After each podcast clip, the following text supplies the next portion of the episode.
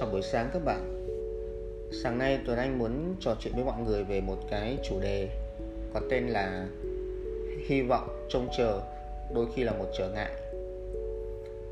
Như các bạn đã biết, cái việc có niềm tin, có hy vọng trong cuộc sống này là một điều rất là quan trọng. Bởi vì nhờ có niềm tin, nhờ có hy vọng mà chúng ta có thể chấp nhận hiện tại một cách dễ dàng hơn. Nếu chúng ta tin rằng ngày mai có thể khá hơn thì những cái gian nan khó khăn của ngày hôm nay ta sẽ thấy nó ít nhọc nhằn hơn. Nhưng mà nếu mà nhìn sâu vào bản chất của hy vọng thì có thể bạn sẽ thấy một chút bi đát ở trong đó.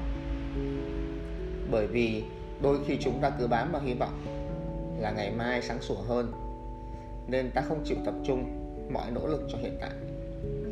Chúng ta cứ chờ đợi ngày mai chúng ta sẽ đạt được tới một nơi tốt đẹp hơn, an bình hơn, ngày mai chúng ta sẽ tốt hơn ngày hôm nay. Do đó mà cái hy vọng nó trở thành một loại trở ngại, vì chúng ta cứ hy vọng ngày mai chúng ta sẽ sống hết mình mà chúng ta quên mất cái điều hết mình đó chúng ta có thể làm ngay hiện tại. Và chúng ta quên mất rằng cái niềm vui đang có sẵn bây giờ và ở đây. Mình nghĩ cái chuyện này nó cũng giống như là chuyện chúng ta đặt mục tiêu vậy. Có rất nhiều người trong chúng ta, Tuấn Anh thấy là khi chúng ta đi làm, chúng ta đặt mục tiêu rằng chúng ta sẽ làm chăm chỉ, làm hết mình vì một tương lai tốt đẹp hơn, vì một tương lai chúng ta có nhiều thời gian hơn cho bản thân, vì một tương lai chúng ta có sức khỏe, có tiền bạc, có niềm vui.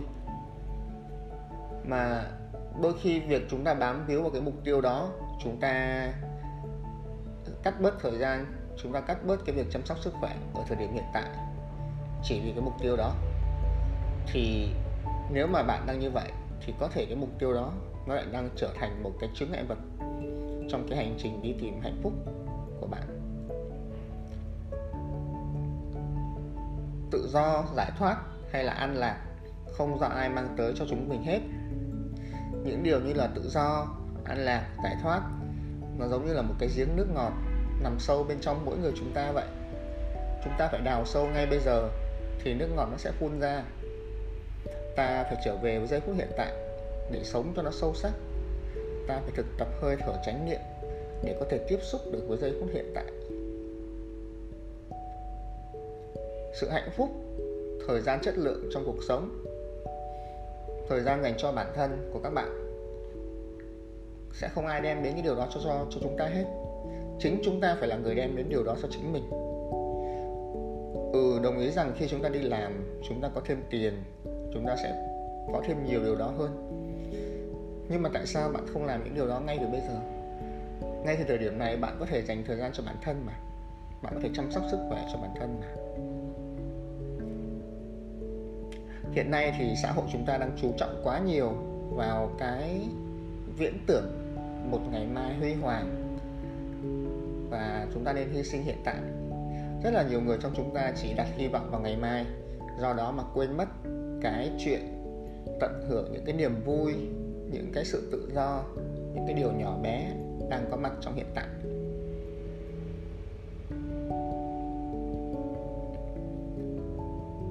Ở đây mình không có ý nói rằng là chúng ta không nên hy vọng, không nên đặt mục tiêu, mà mình muốn nói rằng á, cái chuyện hy vọng, cái chuyện đặt mục tiêu thôi là chưa đủ.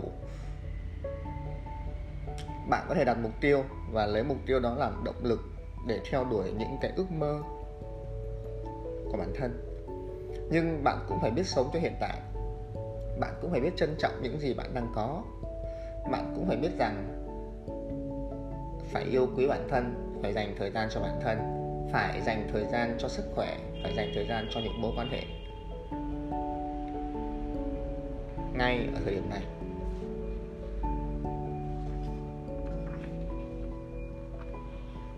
Có một câu nói mình rất là thích, đó là không có con đường nào dẫn tới hạnh phúc, hạnh phúc chính là con đường. Điều này có nghĩa là gì? Đó là bạn có thể tìm được cái sự hạnh phúc ngay bây giờ, ngay lúc này, ngay khi đang nghe cái radio này. Bạn thử suy nghĩ xem cuộc sống hiện tại của bạn có hạnh phúc không? Nếu bạn đang nghe được cái radio này thì mình tin bạn đang hạnh phúc. ít nhất bạn có thể thấy rằng mình đang hạnh phúc vì mình đang có một mái nhà trên đầu, mình có đủ ba bữa ăn, mình có một công việc, có một trường học tốt để mình đi học, đi làm mỗi ngày.